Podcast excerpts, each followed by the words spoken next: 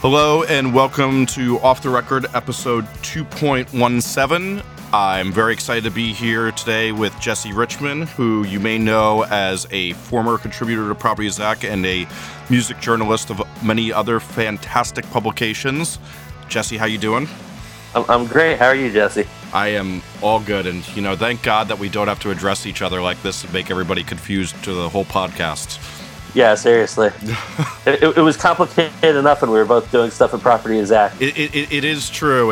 It, the, the, there would be that thing of uh, when somebody would have to qualify that one of us said it and then remember that there was two of us. It was, it was not always enjoyable because, I mean, you and I do disagree at times, and then who would want Every each other's hor- horrible opinions about, about things uh, being attributed to the other? you you, you've besmirched my good name.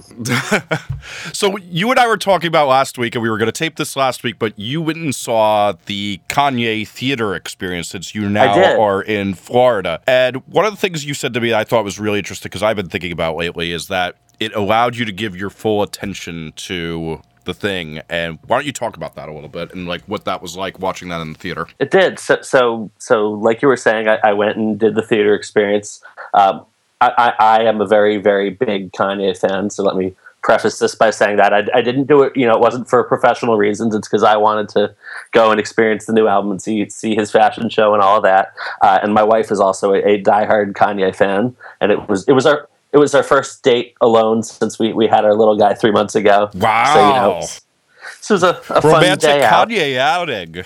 Uh, hey, that, for, for us, that's as romantic as it gets. I, I, you know, that's what I, I, think I need to look for in my next league because I, I, am a big Kanye fan too, and I'm like, if you don't want to have a romantic Kanye outing, uh, this is this is not my uh, like my not my soulmate. Right, right, yeah. So so we went and we did this whole theater experience where he, you know, he he did for people who somehow missed it, which I I can't imagine anybody did because it's all anybody's been talking about for weeks. uh, but for anybody who missed it, Kanye uh, did an album release slash fashion show at Madison Square Garden. And as part of that, I know a lot of people ended up watching it on, on the web, but they also simulcast it to movie theaters across the country. And so we, we went to our, our local Cineplex down here, uh, and it was me and my wife, and maybe I'd say the theater was about a third full and the two of us were probably the only ones of legal drinking age. Uh, now that may have been because it was four in the afternoon that they were doing this. I, I took off of work early, especially to go, but uh, it was definitely you know we were a little bit the fish out of water there. But anyway, so you know it's a movie theater. You settle in, and you know the lights are dark and the sound is loud, and you've got the big screen. And I mean, the number one rule of movies is you don't have your phone out, right? Mm-hmm you know, I, I, was tweeting up a storm before the before the whole thing started, and kind of following along as people were jumping on the on the video feed online and stuff. But then when the show started, I, I stuck my phone in my pocket, and it was a really a really enjoyable experience. Just kind of being allowing myself to be surrounded by what was going on and to take in the event and kind of live in the moment for a minute. And it's just so when events like this are going on, it's just so second nature for me to be on Twitter, whether it's, you know, live tweeting the Grammys the other night or whether, you know, there's there's some big story happening in the music world. You know, I, I, I kind of I don't even want to say like I live my second life online. I almost feel like I live my first life online sometimes and my second life offline. Uh, I, I'm with you there but so it was it was really nice to just kind of put that away and just almost be forced to to soak it in. Because even like you know you go to a concert and everybody's got their phone out. You're tweeting between songs or between sets and you're taking photos and you're taking videos. And this was just like it was the theater. It was just not the right place to have your phone out. And so it kind of forced me into a situation that I forgot how much I enjoyed. Mm-hmm. and so so I've been thinking a little bit more about this afterwards and kind of this this incessant need to be online and be part of the conversation. I know the term FOMO gets batted yes. around a lot, but the fear of missing out, and that, that's definitely a degree of that kind of craving for being online and being talking to people. But I realize that for me, it's it's not even the fear of missing out on what's being said. It's the fear that if I'm not part of the conversation, that I'm I'm losing out in some way. You're losing your edge. You know, at, at, yeah, yeah, that and just sort of like as somebody who who writes about music, mm-hmm. you know, in, in in some sort of professional capacity, and as somebody who who makes kind of their thing as being in the know about music and being involved in the conversation.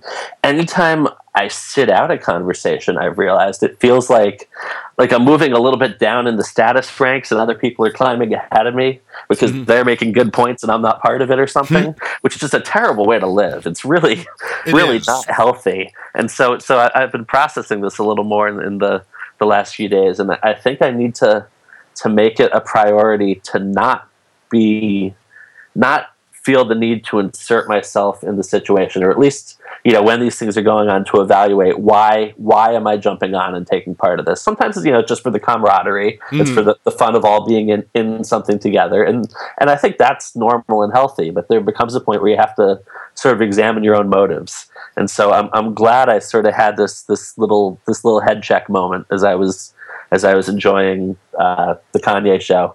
And it, it, turned out to be a great show. I thought it was fantastic. I thought, you know, it was the first play through the album, which now apparently is actually only half the album because Kanye made a bunch of changes afterwards. uh, but it was really enjoyable hearing a lot of these songs for the first time. Ultralight Beam was incredible. Mm. Uh, it was just a, a wild way to start it. I thought the visual component was actually really important to the experience. Mm. Um, and yeah, it was just a really good enjoyable time, and and I need to do that more often and worry less. So, so I had a, a, similar thing of I went and saw um, Gaspar Noé's Love in the movie theaters alone, and I turned off my phone and I didn't talk to anybody, and I was like, wow, that's the first time I've done that for two and a half hours straight, and I can't remember how long, and ever since then I've been taking the time to go, okay, if I'm going to experience something great I'm going to now do this without the phone on, and I'm going to do this and give it my full attention. Because I was even noticing that, like, TV shows I'd normally be more passionate about, I wasn't feeling as passionate about because I'm only half paying attention because I'm paying attention to Twitter. Because I had a similar thing of, uh, I want to be part of the conversation. And I want to know what's going on and i'm so afraid that i'm going to miss a link to one of my new favorite things to also not appreciate and right right and i think there's an interesting thing though that you said that i really identify with too is that um I don't have a lot of shame in my Twitter addiction. And like, I do sometimes feel like my first life is my Twitter community because I work alone usually in a windowless room all day. And I often my only interaction with people throughout the day is reading what everybody's tweeting about and going back and forth with them. And that's kind of like having coworkers when I'm all alone all day. And sure. I kind of miss that. Like, you know, like if we were talking to a neuroscientist, they, uh, they're saying like you're just craving feedback and you just want to hear what your thoughts bounced off of someone. Right. And, and like I was saying, I think it's important to be, to be mindful of why you're doing that because I think there is a, you know, that I think it is probably healthy for someone who's spending, you know, if you're spending 12 hours behind the mixing desk by yourself, it's mm-hmm. probably healthy that you're communicating with other people in some way. Mm-hmm. It, it's just a matter of, you know, paying attention to what your motivations are and to what you're getting out of it and, and to why you're doing it. I, I am totally with it. So, so what are the other things that I think you hit on in this that um, I'd love for you to talk about. So, one of the things I appreciate about following you on Twitter is that you tend to have great taste in what's good music journalism. I've even started following people from seeing you praise them and things like that. And I was curious um, if you could give uh, some insight in what you find usually appealing in music journalism. Ah, what I find appealing in music journalism. That's interesting because I, I, you know, I feel like all of my favorite writers have like their own take on things, and maybe, maybe that's what it is. That's my favorite thing is just having a unique angle and a unique perspective and a unique take on things. Because it's not like I prefer like one sort of article over another, or like I prefer um, reading an interview over a think piece over uh, uh, a concert review or something. It's it's more about about individual writers and, and what they kind of bring to the table. Hmm. Um, yeah, I, I like people who have I like people who when I read their writing, I say, "Oh, I never thought of that. Why did I never think of that?" It's the people who kind of tap into that that thing where you read it and you're like, that should have been obvious, but it wasn't. why wasn't it obvious and why did it take me reading this to, to realize this it's that kind of that moment of revelation i feel like there i feel like now is maybe a better time than ever for music writing uh, hmm. uh, just in terms of the number of people doing it and the number of people doing it well and and the ease of finding that stuff you know I, I think a lot of people sort of lament the days of you know that in the 80s and 90s when Rolling Stone and Spin and these other magazines had these these huge budgets, and writers were able, you know, to fly to Milan to spend a week with, you know, the band in their, you know, as they were making their million dollar album in the in the the crazy recording studio and all. And you know that that stuff doesn't happen anymore. But instead, you know, you've got so many people out there who who, because of the internet and because of the way that we all communicate now, are able to kind of put their voice out there. And I do think there's something to be said for the fact that if you're, you know, if you're insightful enough and intelligent enough, and you write things that that really pique people's interest, that that your voice will be found one way or the other. And and i think there's really just a wealth of great stuff out there right now. And i think there's also a thing that um I've kind of had with music lately too is that like, you know, as people get the memo that there's not as much money in music, there I th- think that there's been a lot of vacuous idiots who didn't really love it but thought they were going to get famous who went, I think I'll go, I think I'll become a YouTuber, and I, am sorry that you know that's just my observation. I, I, there's some people who get really mad yeah. at me when I when I say that the vacuous have gone to YouTube because there is exceptions, but I, will say I do not spend much time on YouTube. Partly partly that's because I am so addicted to to information input that I can't I can't handle having to watch and listen and focus all on one thing for hmm. for the 10 minutes or however long a video lasts like I, i'd rather be reading an article while skimming through twitter and while listening to music on my headphones at the same time you know hmm so, so, so you, i have this thing of when i have uh,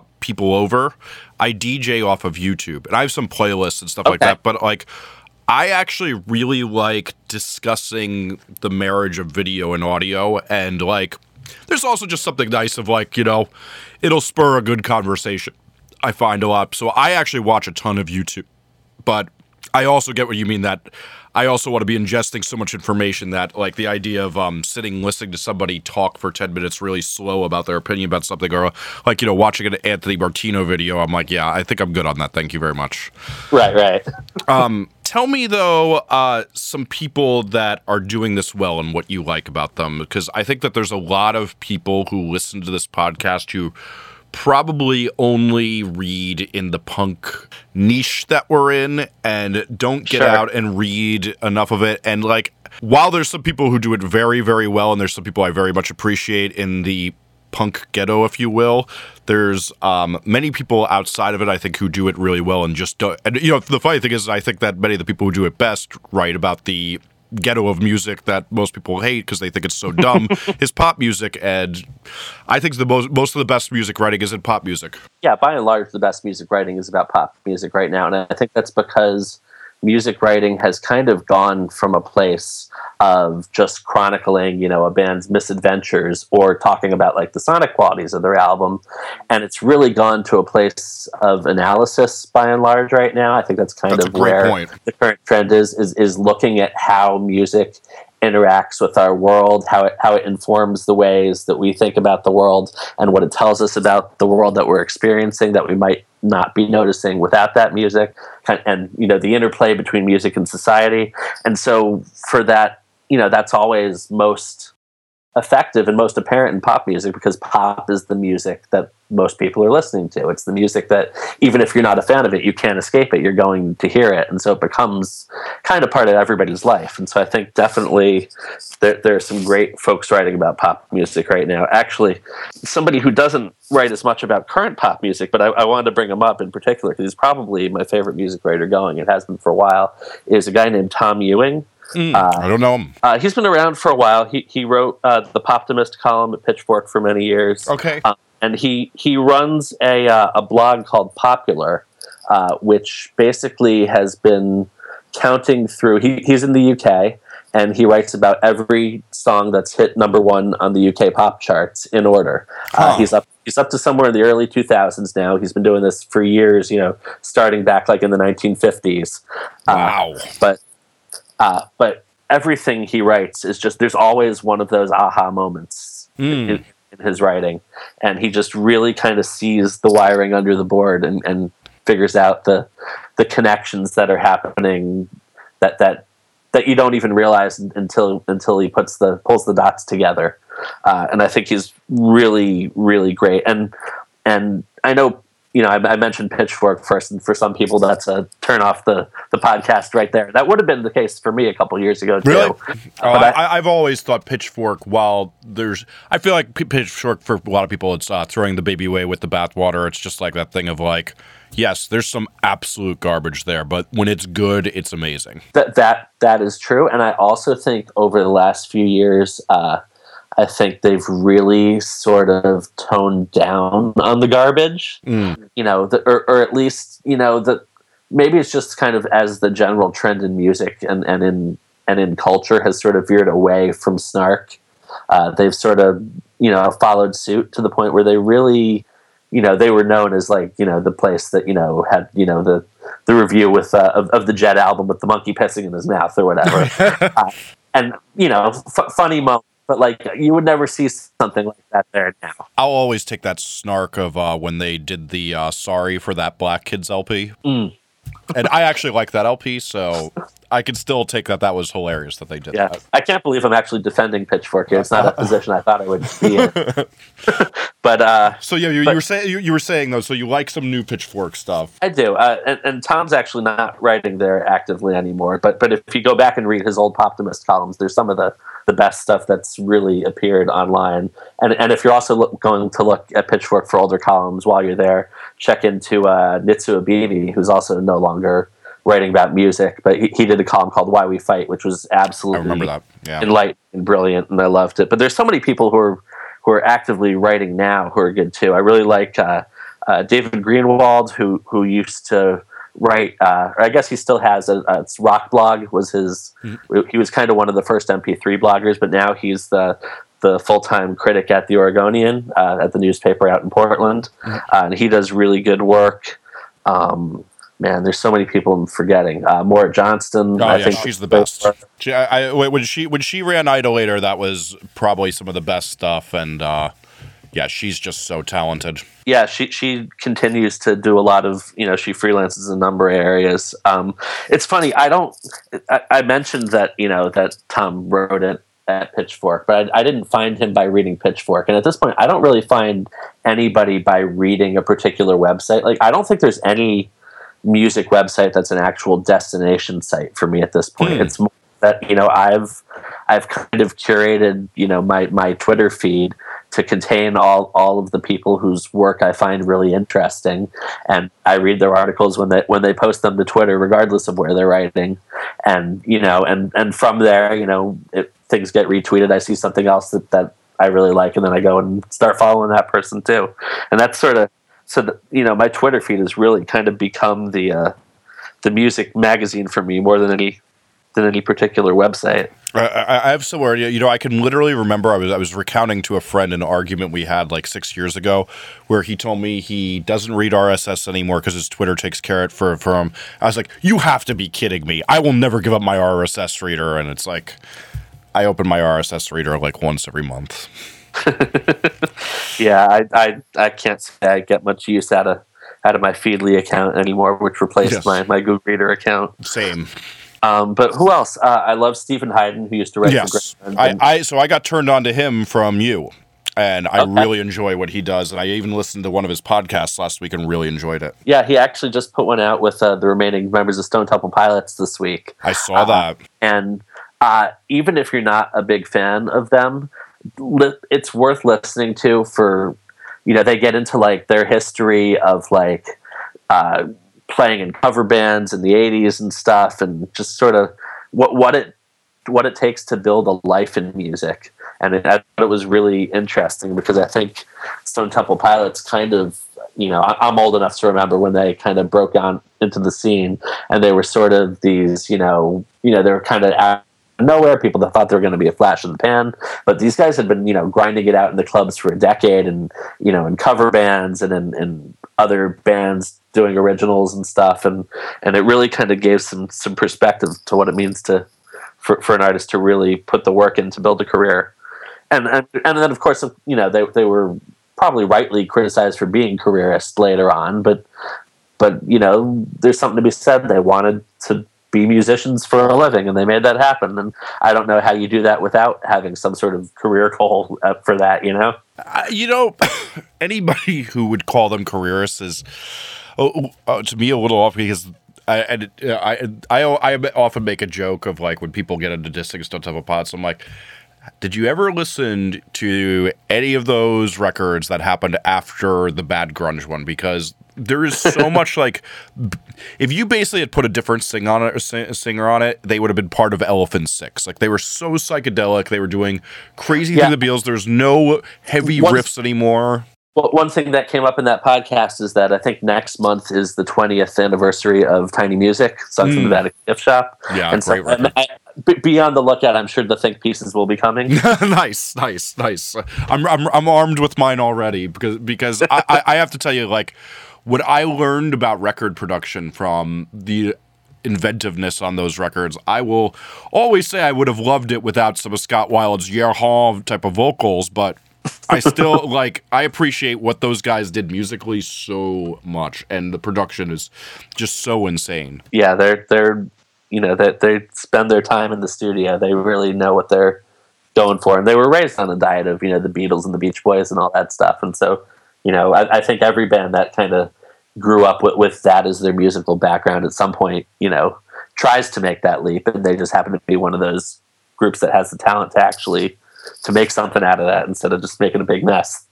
Uh, you, you, know, I was I was just doing. I think it was. I, I did a podcast with uh, Aaron from Copeland, and we had this uh, t- talk about the Beatles. Uh, and like Aaron and I were both absolutely. I want to say I'm going to be those look like total asshole if it wasn't him.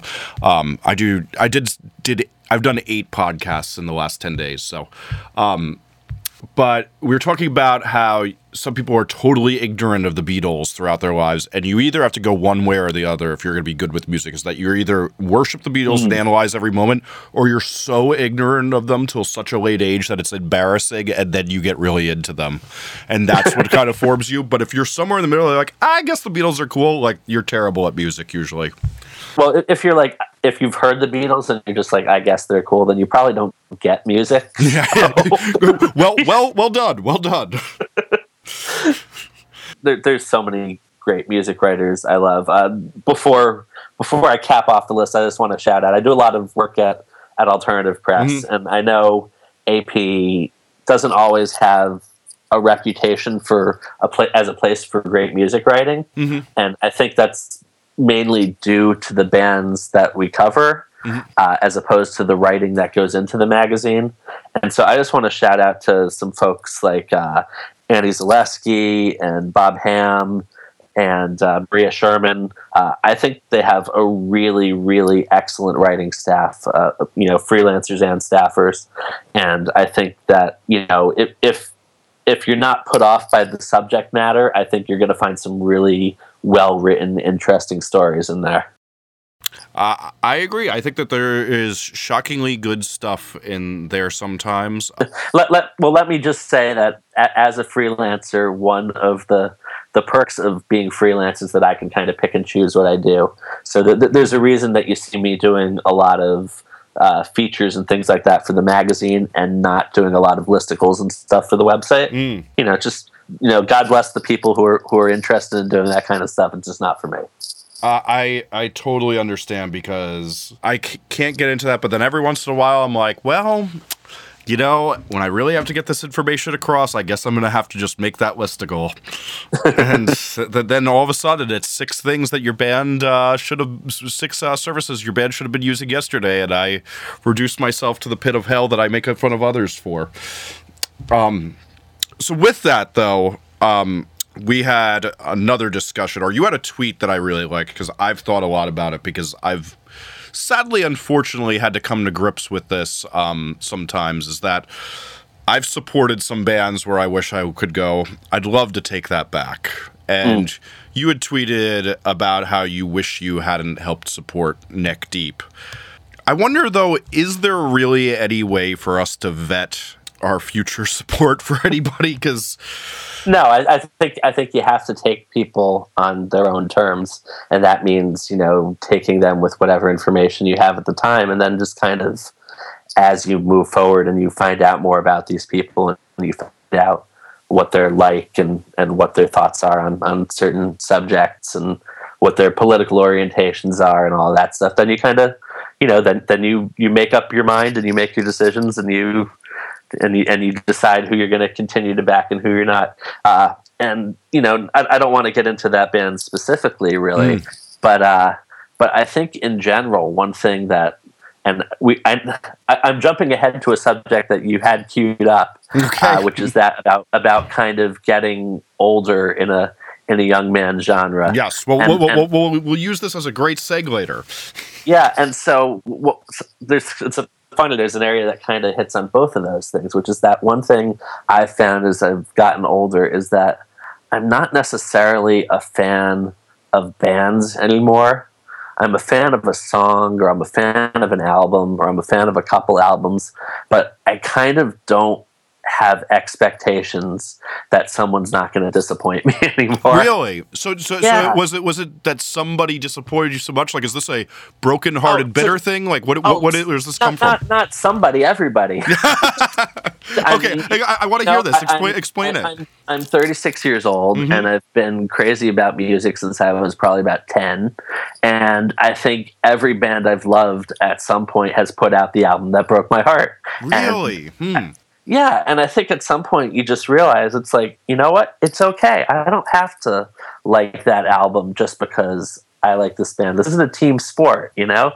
just because, you know, just because I love their first 3 albums doesn't mean that I need to feel like I'm a bad fan or even care if I'm a bad fan if album 4 is terrible and I come out and say it you know it's it's it's about finding the art that that moves you and motivates you and and thrills you and you know and you hope that these people who have done it in the past will do it for you again but it doesn't mean that you need to be like on their team i, I do uh, uh, it, it, it is this is interesting because I guess I, you know, like after you said this, I was like, okay, let's scan through the favorite bands. Have they all made a record that I hate? And it's like, oh yeah, they all have but I guess maybe I just have.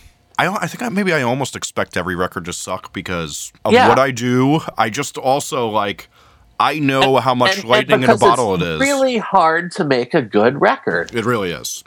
You um, know, and I'm sure you know that better than anyone.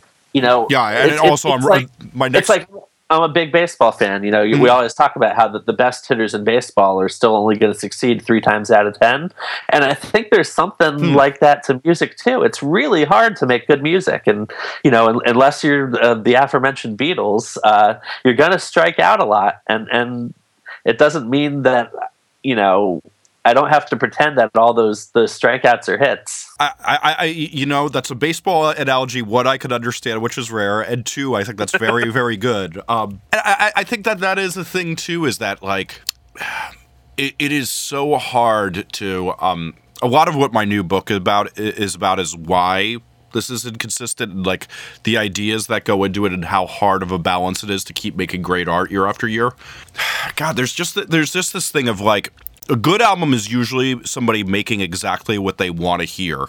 But then we expect that person to never mature and go past that or only go as past that as we would like. So if they get too progressive, it's good, but if they stay the same, it's too the same, it's boring. And finding that balance is just so insanely hard. Well, it's because we you know, we want art to thrill us. We want mm-hmm. it to to surprise us and catch us off guard and take our breath away. And you're not going to catch me off guard and take my breath away by doing the thing that you just did because you just did it. Mm-hmm. But you're also not necessarily going to do that by doing something that's really different from what you just did because something that's really different from what you just did, I probably don't care about or I would have been into it from somebody else doing it in the first place. You know, it, it's really a damned if you do, damned if you don't kind of situation. And, you know, that's, that's probably I don't know if I want to call it unfair because it's just that's just how art works, you know. Okay, so aside from this, though, there, there's something I want to drill deeper though about this. So, okay. so were you were you a musician? Technically, I suppose I, I, I played piano for about a decade, but stopped that about the time I graduated high school. Uh, I played bass guitar for a couple years, but the, but I was never like in a serious band or any of that kind of stuff. Never really took a real crack at songwriting or any of that. So so I guess maybe like what my thing is is like why I fall in love with some of these bands and like really have an allegiance to some of the bands is I really like their personalities and I like okay. them and all that. And so then I do have this like extreme allegiance and even to like you, you're like there, there, there was like a funny thing I realized was like um yeah I don't want to name drop so I'm not gonna say who it is so I don't sound like that guy but like there's a band I've known the guy forever I always liked him and I loved reading interviews with him but I never really loved his band until something he just put out 10, 15 years down the line.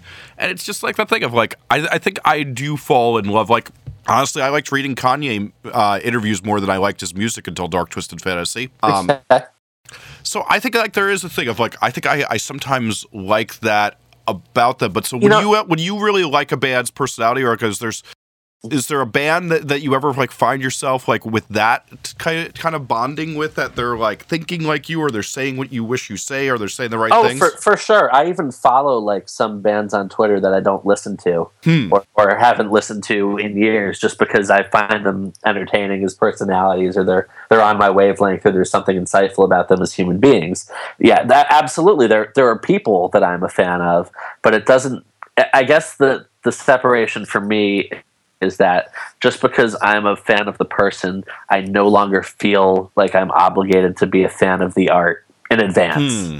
You know?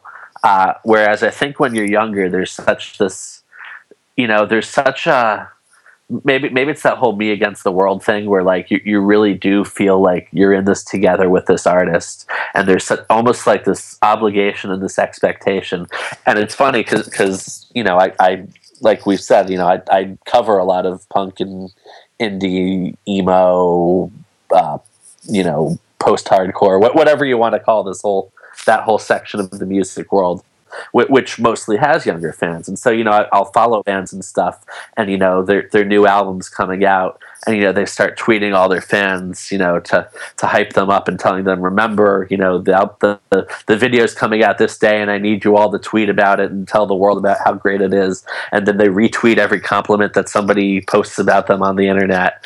And and, and I know you've talked about some of some of the hmm. Twitter stuff, but aside from the Twitter bad habits that are uh-huh. that are involved in that, um, it's really just that whole idea of you know we need to be on this guy's team and we need to support him and we're gonna mm. get the street team together and we're gonna rally everybody to listen to his new single mm-hmm. before we've even heard the single and have any idea if we actually like the song. Yeah, you know that that and, is a bum out.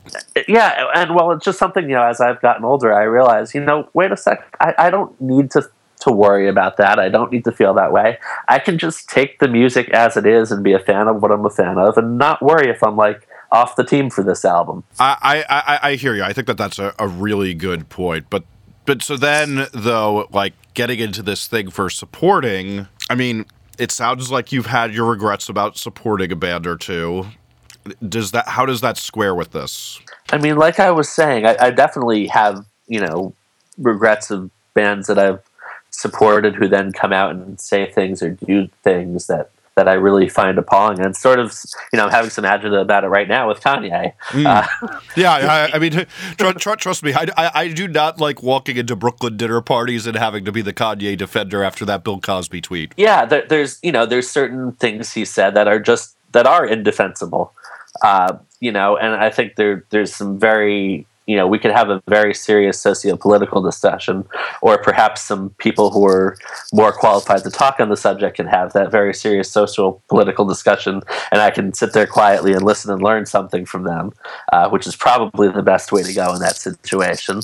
But but that said, yeah, you know, definitely you run into times where people who you've supported turn out to be maybe not the sort of people that you want to be connected to anymore. Uh, and I, I, I don't think there's really a way to vet it in advance. I, I think it's more just a matter of being willing to not to drop people, but just to say, okay, uh, I don't agree with this, and and I'm I'm going to distance myself from this person now, and and I think that's okay. I, I, I think some of it too is is that there's always so much we can all do, and then it's it's how you deal with it after. I, I I've been having a thing of um, some people have decided to attack me for my work with Leftöver Crack. Okay, and um, you know, and saying it's morally reprehensible for me to work with a band that talks about killing police. And I say, Have you heard of the word satire before? And then that debate happens. But there's also like this thing I have of shutting down people's art and shutting down things. And then also, who do we invite into polite company? Like, just as we you know like when we start to talk about these kids who are sending dick pics to underage girls it's like i don't think you should be allowed to sit at the big kids table and get the same attention just as i don't think white power people should be allowed to get that attention. But do i feel the same about people who make a satirical song about shooting cops? Mm, yeah no i think they're allowed to sit at the big kids table actually.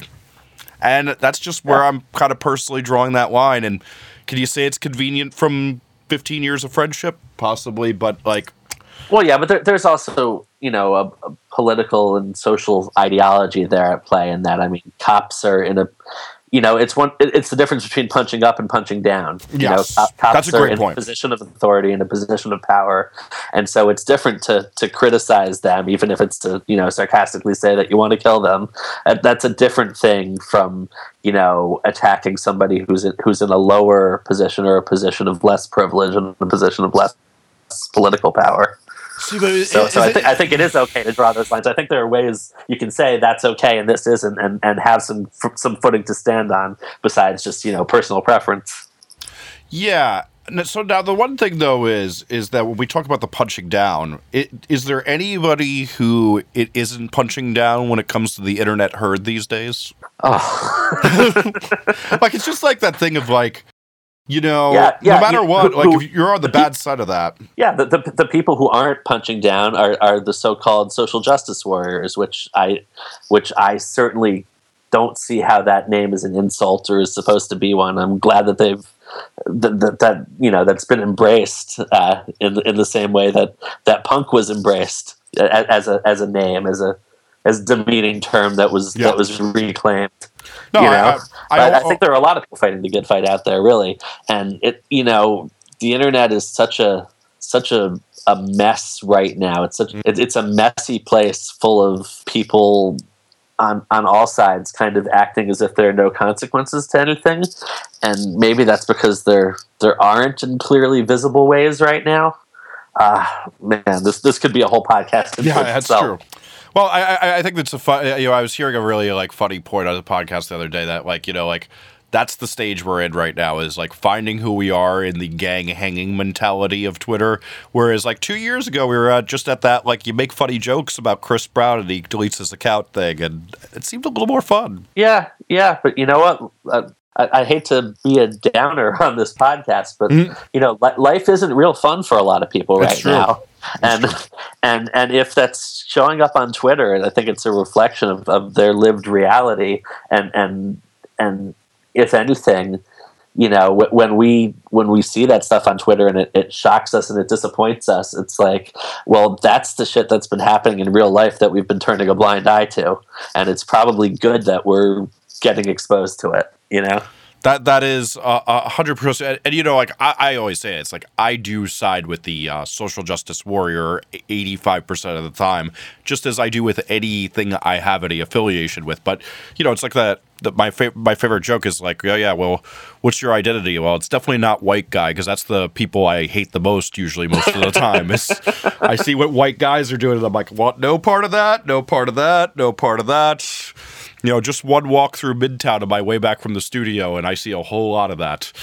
Yeah, yeah, but it's also like you know, when you try and divorce yourself from that, I think you're kind of abdicating your own responsibility to, mm. to you know to take ownership of what what your people are doing whether you want them to be your people or not because I, I, I, you know there are a lot there. of other groups out there who don't really have any choice about you know getting lumped in with other people of their their skin tone or their uh, their background or you know their place of birth.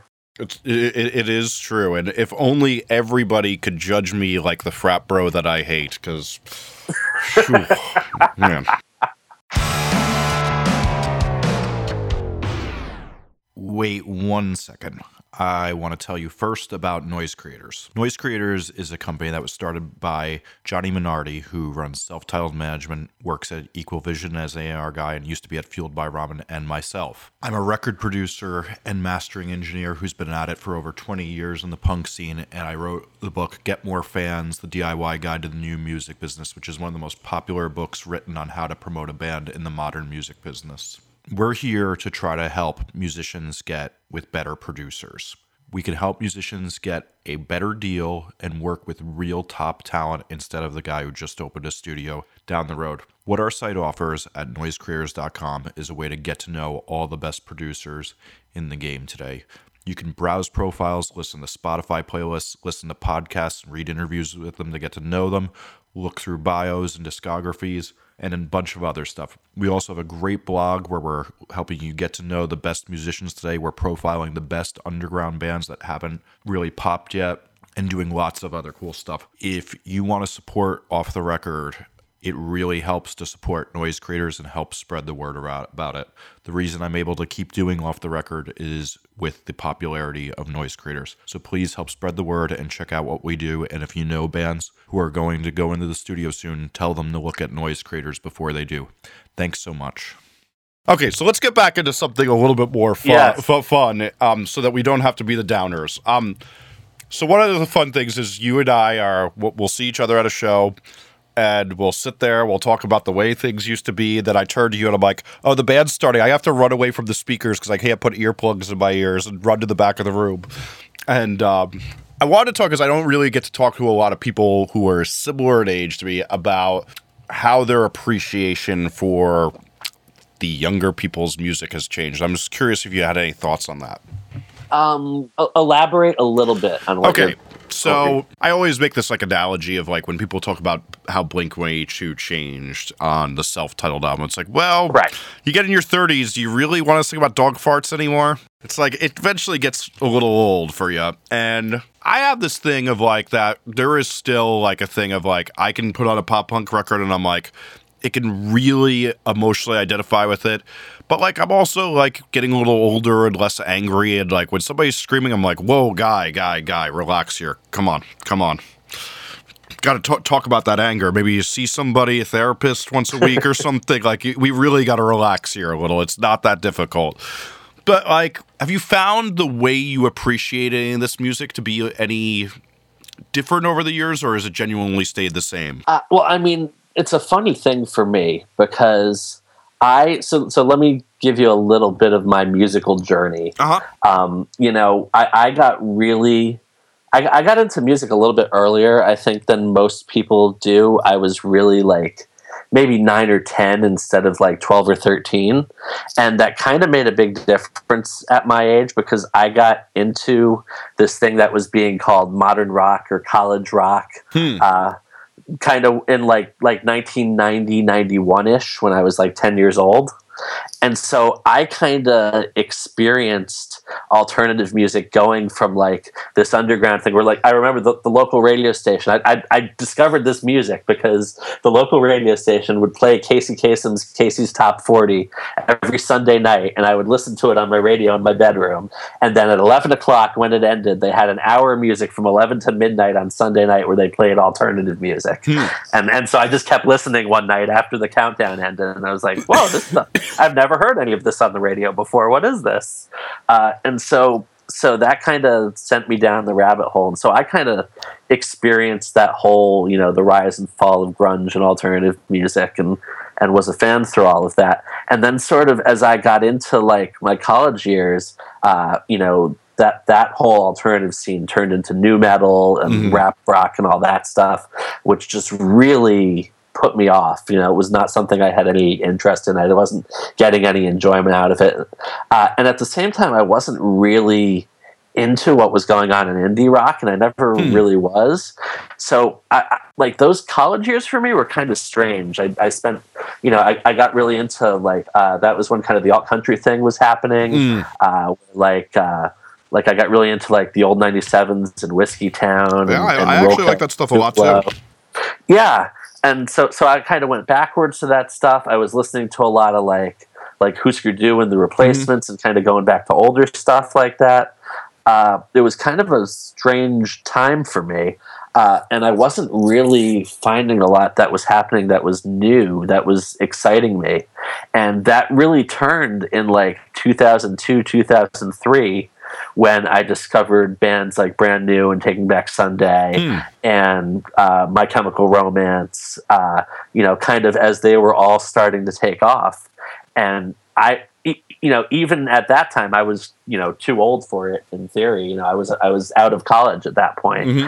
Uh, but it, you know, it was the kind of thing where I'd listen to it, or like, like uh, the first Coheed and Cambria album I'd put it on, and I'm like, whoa, this is really exciting. Uh, it's it, and it's not something I'm hearing. It's not something that the the music magazines are talking about. It's not something that the music blogs are talking about. It's mm. this other thing that only these high school kids are into, and it's really it's more exciting than anything else I'm finding out there right now. Um, and so so my relationship with this whole scene, you know, I was never.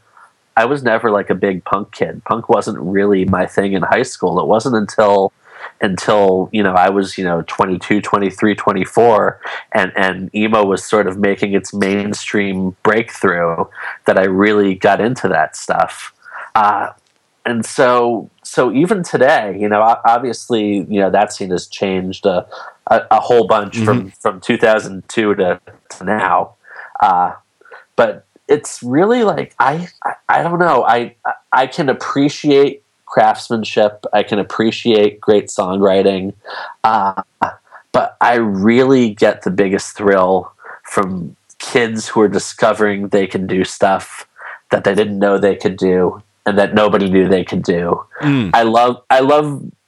I feel like most bands. I love their debut album more than anything else they ever do hmm. because it you know, it's not just that having your whole life to, to write your debut album. No, I think that that's a huge mission. It's that when a band's 18, 19, 20, yeah, no, it's definitely not that. It's more that when a band is that young, there's so much that they haven't heard, there's so much that they've missed mm. that even if they're trying to copy something, that there's so many so many obvious holes in what they've heard that they're just filling in with whatever they've made up that kind of plugs it. Mm-hmm. That that suddenly you get this creativity, and mm-hmm. it, it's not like oh they were focused on trying to do something different and creative. It's like they just they just didn't know what was out there, so they made shit up. Mm-hmm. You know, and and and I always find that exciting. It really you know when I hear a, a, young band just hit on something that nobody's heard before because it's complete happy accident. They were, you know, trying to rip somebody else off and ended up doing it the wrong way. Like that that's what really excites me in music. And so so I still get that that kick out of a lot of this stuff. I, I, I think you make a great point with that. I think I think it's also interesting. Like so I had my what I call my emo rebirth in that time like I stopped listening to a lot of the stuff, and then when I heard like "Tell All Your Friends," that's when I got excited about it again. I think I was like doing a Northstar record, and they like played it for me, and I was like, okay, I can listen to pop punk and emo again because Screeching Weasel got old for me, and all these bands got old, and. Mm. This is fresh and new, and I think you do hit on like a really good thing of that. Like there is something, and maybe that is like what I'm kind of like looking for in this. Is that like I, I think maybe that's not what I realize is like there I'm always looking for the band that is like the lightning in the bottle, and yeah, exactly. Like that is the thing, and I think it's interesting because like I don't always know if it's like the debut as much as like the there, there's yeah. like the one that they that it starts to work with album, and like yeah, it's, it's it's not always the debut, but it's always there's got to be some element of like happy accident or like just sort of accidental brilliance involved. Mm-hmm. I, you know? I, I think there's even there, there's even like two more things, and like this is always fresh in my mind because this is what I write about for the new book every day. Is like one, there's no expectations already because you haven't established yourself and then like you know all of a sudden your mind is polluted with like what you have to do next and yes. that's all you're thinking instead of you're just feeling. And i think that that's the biggest thing like i like one of the main things i argue in this book is like you can't you have to always put what you're feeling before what you're expected to do or what you're thinking. Don't let the head get in the way of the heart. And then like secondly too is that I think you put another thing is like there's uh, comes a point in a lot of musicians where they have heard enough creative options that they think like it's kind of this like mischief thing of, or uh, mysterious thing of like oh well if i just mix enough ingredients it's going to be good gumbo. And it's like no gumbo's a really precise thing. And like there's a reason like that first 1975 record like i hear everybody try to talk to me about but it's like they're like there's a million sounds in there i'm like and never have a, a million sounds sounded more cohesive than in that record and it's very yes, rare that happens yes, i love and, that record yeah, and, and I can't wait for the new. Yeah, I, have been intentionally not listening to any more singles because I just want to like mm. say. Actually, you know what's funny too? As I have not listened to the Kanye record because I refuse to do it until okay. I can sit down, hear a finished product, and put on headphones and pay attention to it. Because I don't want to deal with going through Tidal or going through a website or going through another change. I just want to hear final artistic statement, and I, that's another old man thing I've gotten yeah, into. And, and I, I, I think you know both of those cases are people with a particular creative brilliance that's really rare to find. But I think for the average musician or the average songwriter, mm-hmm. it's almost like, you know, a little knowledge is a dangerous thing. Mm-hmm. Just the sense that once you kind of know how a song is supposed to be written, then you stop writing these completely fucked up songs that are mm. written all wrong that don't make any sense and somehow turned out to be genius you know it's it's like it, it's like you go from like this kind of instinctual brilliance to to to to competence and yes. competence isn't exciting you know com- competence is great if you're if you're trying to to build a, a shelving unit you know, mm. I, see, I don't know if I'm totally with you though. Sure, want competence. I, I think uh, that if, there's some artists who get when they get competent, they're good. It's just a different type of good. Like I think of like like I, you know, I think of the replacements. I like some late play, period replacements. When Paul Westerberg really learned how to craft a song and it stopped being so chaotic, it was still good. Okay, that's fair. That's fair. I think that there's, you know, there's certainly exceptions to every rule. Yeah, I, am even saying and, though and, more. And I, I think it's also just, say that yeah. you know we're we're talking about this whole kind of punk world. Yes. And if I were talking pop music, that's a whole different thing. Mm. I I I love you know a really great, well written pop song. Uh, the the Grammys were just on the other night and uh, Ed Sheeran's "Thinking Out Loud" one for for I think Song of the Year maybe. Mm-hmm. Uh, and I'm I'm not an Ed Sheeran fan at all. No. but that song is perfection. Really? The first time my wife and I heard it, he he was performing it on some awards show, and I swear we both we both spent like two minutes trying to figure out who did that song originally hmm. because we were so sure that it was a cover from the 60s or the 70s uh, because it just it was just so perfectly crafted and composed. Mm. Uh, so, so when it comes to pop music, I, I very much appreciate that kind of that kind of perfection. It's just it has to be, you know, that that's that's the other side of competence. It's that extreme perfection. I can appreciate that. It's that kind of just just plain old competence in the middle that that loses me.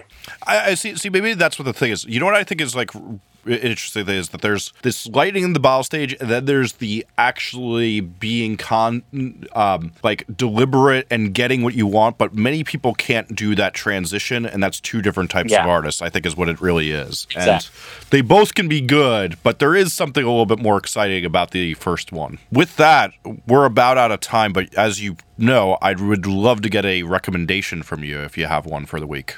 Okay. Uh, the one thing that I have been spinning incessantly is the new single called Fall on Me uh, by the band Kitten. Um, for people who don't know them, uh, it's uh, a, a woman named Chloe and a rotating a now rotating cast of backing characters. She's been through a couple of bands who have who have come and went all under the Kitten name. Uh, but they have a new EP coming out, and the song "Fall on Me." I, I tweeted about it a couple of days ago, and I, I said that it sounded like Siouxsie Sioux covering Suede's "Trash." Uh, it's just this wow. wonderful, beautiful. Brit poppy, swoony, gothy, really perfect pop number and and I've just been obsessed with it, and I can't wait for that EP to come out. Um, I've really liked some of their work they've done in the past, but this is like like next level stuff, and so so that's what I've been listening to a lot of lately. Nice. Now I, I definitely am gonna listen to that on the way home. Um, I'm gonna just give the quick recommendation. Uh, I've just been reading the book Orwell's Revenge by Peter Huber, and if you liked 1984 this is kind of an alternate reality to the book 1984, knowing what we know now about technology, and it is just. I, I read it slow because it's so good. I can't. I don't want the book to end, and I never read anything slow. So. Uh, awesome! I'll have to check it out. Hmm.